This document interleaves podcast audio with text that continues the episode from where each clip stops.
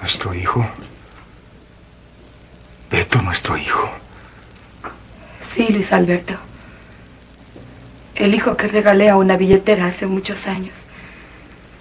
El hijo que tuve en aquella época, cuando tú me despreciaste por un malentendido. Como ahora. Nuestro hijo. Pero, pero, ¿por qué no me lo habías dicho antes?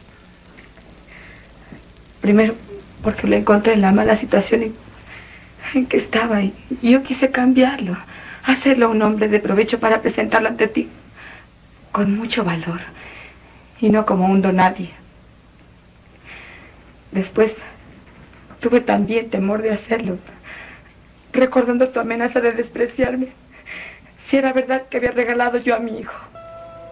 Despreciarte. Despreciarte. Estabas enferma. Lo regalaste cuando perdiste la razón y, y lo perdiste por mi culpa. Creo, mm, bueno, creo, estoy seguro de que mucha, pero mucha de la información que yo recibí durante los años que veía telenovelas hicieron que mi personalidad estuviera apuntando hacia un lugar, que ese lugar es el mariconzón que soy. Es decir, apropiarme de la palabra marico tiene que ver con, con, esa misma cantidad de información que yo recibí en, en esos años. Los años que vi telenovelas. Y las telenovelas no solamente eran de Elia Fiallo o de Venezuela, eran la mayor parte venían de la cultura cinematográfica que se había hecho en México. Por consiguiente, la novela mexicana es transversal al género de la telenovela latinoamericana. Sin la novela mexicana, el género de la novela latinoamericana no existiría como lo conocemos hoy en día. Para mí haber visto, por ejemplo, Cuna de Lobos o Los ricos también lloran o Marimar, hacen la diferencia del discurso de lo que yo creo o, o dejo de creer ante la vida. No porque creo que esos sean los valores o porque crea que eso es la mejor manera de vivir, ni que yo estoy, ni que inspiro mi homosexualidad, por decirlo de alguna manera, en esos cánones. Pero sí tiene mucho que ver con cómo se vive la vida en función de, de esos pequeños destellos que llegan a uno culturalmente.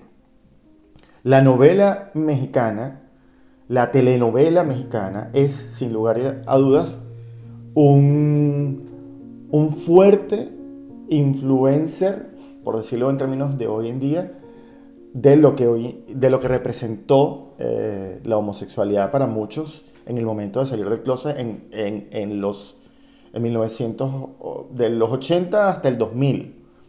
Era muy importante ese referente. Los argumentos de la novela, la forma en que se, en que se actuaba, la forma en que se grababan esos capítulos, había una efervescencia permanente en, la, en el drama. Y ese drama es el que llevamos probablemente todos los hispanoparlantes eh, que hayamos estado tocados por la telenovela. La telenovela es definitivamente un género maravilloso. Pero también así de maravilloso es, era como un cuidador, era la persona, era el, jardín de infancia de muchas madres y de muchos padres que nos dejaban frente al televisor durante la hora del almuerzo o en la tarde y comíamos todo eso, nos, nos atragantábamos, nos rellenábamos el cerebro de todas esas imágenes.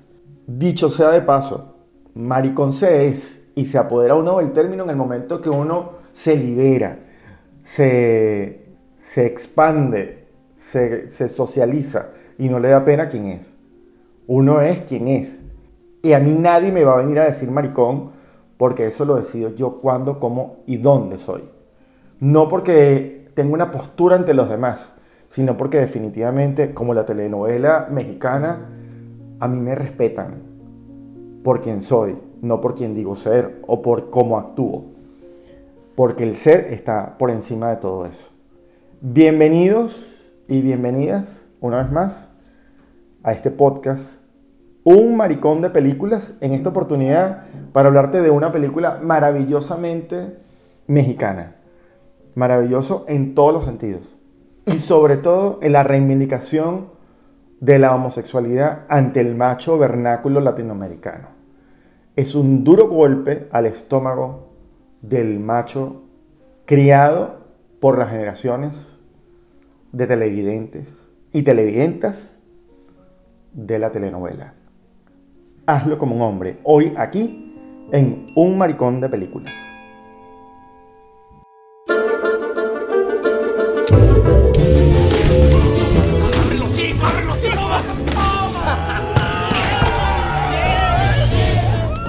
Quién es? Una cubana que conocí por Tinder, güey, que está... Estás consciente que si Luciana se entera te castra, ¿verdad? Güey, es que tener que estar con una sola vieja para toda la vida, pues es una película de terror para cualquiera.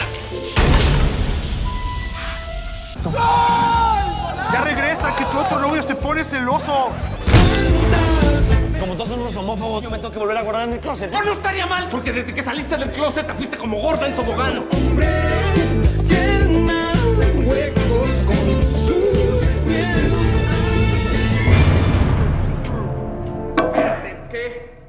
¿Eres mariposón o qué? No, tranquilo.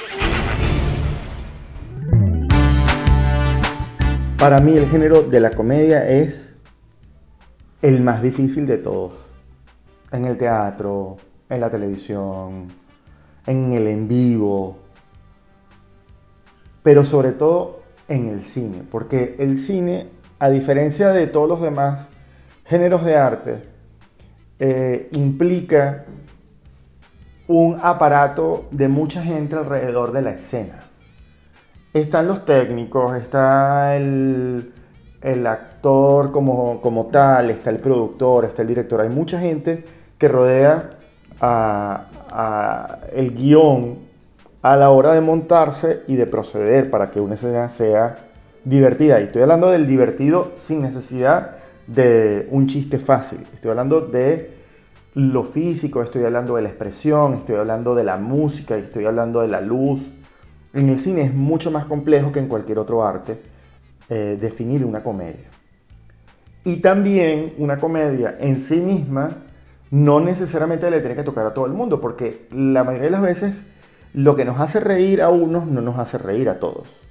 Charlie Chaplin, por ejemplo, es uno de los grandes comediantes de todos los tiempos porque nos logró seducir a un lenguaje universal y hacernos comprender que lo que estaba sucediendo en la pantalla le podía suceder a cualquiera. Por eso es que uno de los comediantes más representativos del cine es sin lugar a dudas Charlie Chaplin. Pero en específico en este tipo de comedia, que es la comedia del chiste, de la situación, de la reflexión, es mucho más acucioso, sobre todo con la propiedad que tiene el hecho de que el español, el castellano, tiene unos giros idiomáticos que hacen mucho más complejo el decir algo que te cause gracia. Hazlo como un hombre es una película que definitivamente es divertida, pero sobre todo, o entretenida, pero sobre todo es una película muy reflexiva, una película que, como decía al principio, es un duro gol- golpe al macho vernáculo heterosexual, patriar- patriarcal, que, que está en todos, incluyendo en nosotros los homosexuales, pero que seduce a todos por igual con el empoderamiento de la terminología de lo que uno normalmente considera universal. ¿Qué son situaciones cliché? Las situaciones cliché aparecen durante toda la película y todo es absolutamente previsible, lo que le hace particularmente mucho más divertida, porque ya tú sabes cuál es la siguiente escena o a dónde conlleva la siguiente escena. No la hace más o menos inteligente que el resto, la hace una comedia ligera en ese sentido. Pero por ser una crítica, un canto a la forma de ver la heterosexualidad subyugada por el machismo, porque no necesariamente todos los heterosexuales son machistas, en este caso, esta comedia salva a la patria y hace un muy buen trabajo. ya va, espérate, que eh, tengo que tomar agua, porque mientras eso pasa, mientras, porque tengo la, saliva en la boca, como te podía dar cuenta, eh, escucha a Nicolás López en una entrevista que le hicieron en el momento del lanzamiento de la película, en el 2017. Platícanos cómo nace la idea de Hazlo como hombre. ¿Cómo, ¿Quién te la dio? ¿Cómo la pensaste? ¿Cómo la soñaste? ¿A quién conociste? ¿O tú tuviste ese problema, esa confusión? ¿Estabas dentro del closet, luego saliste? Cuéntame todo. No, yo sería feliz si fuera homosexual. Lamentablemente no me sucedió, lo que es una lástima. Tendría una vida sexual bastante más activa, creo yo. O sea, de partida, o sea, Grinder, Tinder, como donde parto. Eh, pero es una película que yo creo que se burla del machismo, de la homofobia, de una cosa de la que sufrimos todos los que eh, de alguna forma hemos sido criados en América Latina o hemos tenido una figura maternal también súper grande. Y de alguna forma lo que intenta esta película es que si alguien no se siente identificado con el personaje de Mauricio Ockman es porque seguramente tiene un amigo que es igual. Y si uno no tiene ese amigo es porque ese amigo es uno. Entonces yo creo que de eso es lo que habla la película finalmente, de que todos tenemos algo de este monstruo. ¿Tú también tienes ese monstruo dentro o tú no? Yo creo que todos de alguna forma tenemos muchos demonios que exorcizar y la mejor forma de exorcizar todo es a través del humor. ¿Y por qué no se ve en todos lados, en todas las plataformas, o por qué no se consigue tan fácilmente? Más allá de lo que se exhibió en los circuitos de cine. Y hay poca gente que la tenga por ahí en su haber. Es porque eh, su director, Nicolás López, tiene desde hace tres años una demanda por acoso sexual a mujeres. Esa es harina de otro costal, no me voy a meter en esas honduras, pero sí estoy eh, muy en desacuerdo que las grandes cadenas o las grandes distribuidoras de, cine se hayan tomado la postura, se hayan tomado ese papel de que son los censuradores del mundo posible, cuando en realidad defectos y virtudes tenemos todos.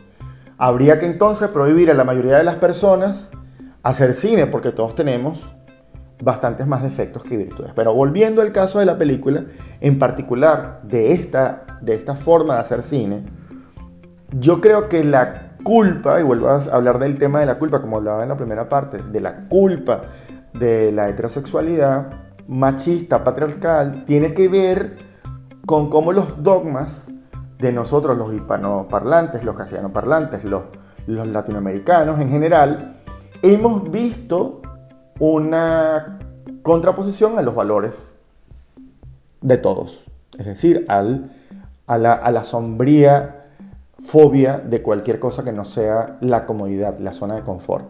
Es por ello que esta película, a, a, partir de esa premisa, no es una película sobre la vida de un homosexual, es sobre la vida de un heterosexual que se confronta ante la pérdida de que su mejor amigo es gay. ¿Y por qué digo pérdida? Porque deja de ser ese hombre, ese otro hombre buen amigo, para convertirse en alguien que no desea tener a su lado, porque representa lo contrario a él. Y creo que eso es lo valioso realmente de esta película, más allá de su connotación genérica eh, dentro del cine, que es la comedia.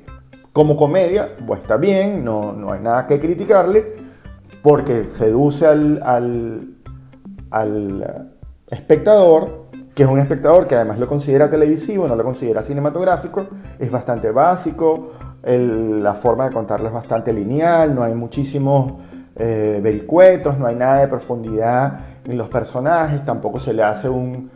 No, busca, la película no busca eh, romper el molde, sino que se, al contrario, utiliza todos esos aspectos, el, el director busca todos esos aspectos para construir un argumento sólido que le dé una fuerte crítica al machismo.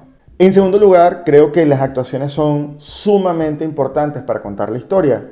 Mauricio Ockman, que además es el productor de la película, es el que hace el papel del heterosexual, hace un papel formidable, junto con otra niña que me parece que también es de las mejores actrices que hay en México, que es Aislinn Derbez, la hija de, del afamado Derbez, comediante también. Eh, ellos dos hacen sendos papeles, que por cierto en la vida real creo que son pareja, valga el chismecito farandulero. Eso hace también que haya una, una forma de empatizar muy importante con los personajes de la película. Le da muchísima camaradería al equipo que trabaja como actor en la película. Definitivamente creo que hay dos cosas más que habría que añadir en cuanto a la concepción de la película. Es una, una, película que pudiera pasar desapercibida. O sea, cualquiera la toma como, ah, bueno, sí, una película más. Yo la recomiendo este, desde el punto de vista incluso serio, a la hora de mostrar y de demostrar si te interesa tener el apoyo o, o la coalición de tus amistades heterosexuales. Si eres homosexual y necesitas que los demás se pongan en tu lugar y vean más o menos cómo, cómo respiras tú la, la entidad de tu identidad, esta es una película perfecta para que se la pongas o para que se la envíes. Porque es entendible desde la cultura de la heterosexualidad que debe haber un cambio de actitud.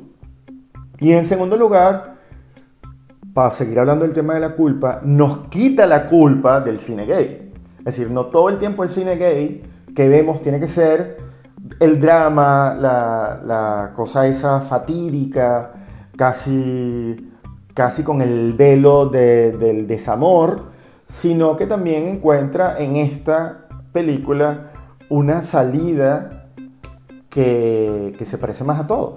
Es decir, tu decisión tiene que ver con tus principios y con tus valores, indiferentemente que seas homosexual u heterosexual.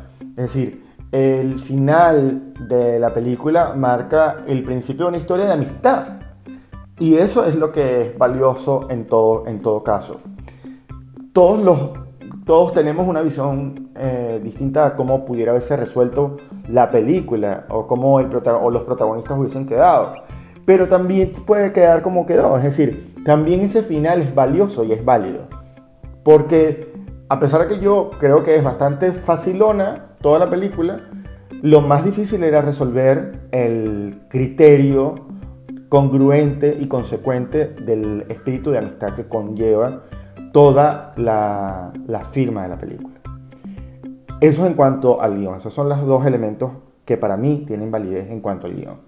Y en tercer lugar, y por último, para, terminar mi, forma de ver la culpa, eh, de por qué uno es maricón y por qué esa trascendencia pasa a esta película, o sea, por qué la telenovela pasa a esa película, es que yo creo que todos nos expresamos como se expresa esa gente en esa película, con ese, con ese drama hasta para poder pedir agua.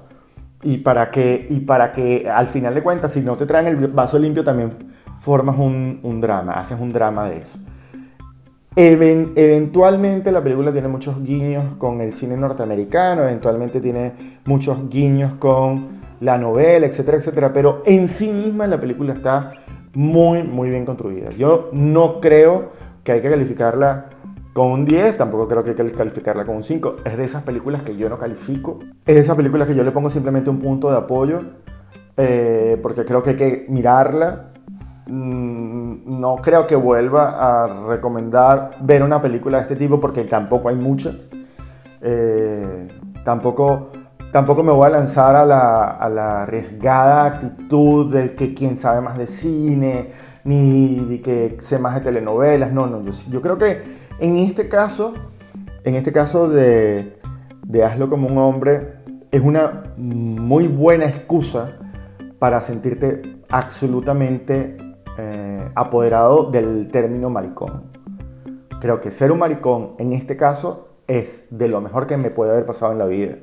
O sea, uno es íntegramente lo que es gracias a sus referentes culturales. No solamente porque tú naciste así y ya, es porque los referentes culturales te ayudan a construir una imagen que definitivamente dice lo que eres y cómo eres.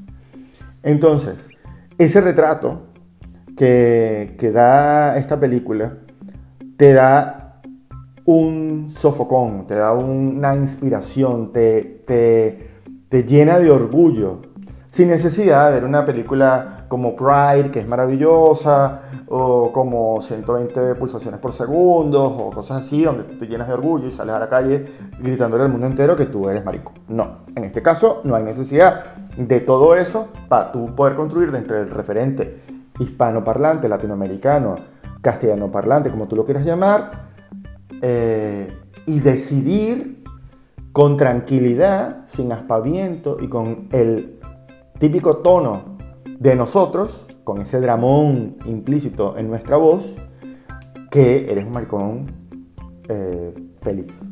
Y eso es lo que hace esta película. Darte orgullo a ti y darle orgullo a tus amigos heterosexuales que están en el proceso de cambio, que necesitan sanar y alejarse del machismo. Gracias a, ti una vez más por escuchar este podcast, Un Maricón de Películas, y te espero en la próxima oportunidad. Recuerda visitar la página web estarporahí.com y ahora en nuestra página, al fanpage de Facebook, que recuerda se llama estarporahí.experiencias. Muchas gracias y hasta pronto. Y esta noche, esta noche va a ocurrir una desgracia.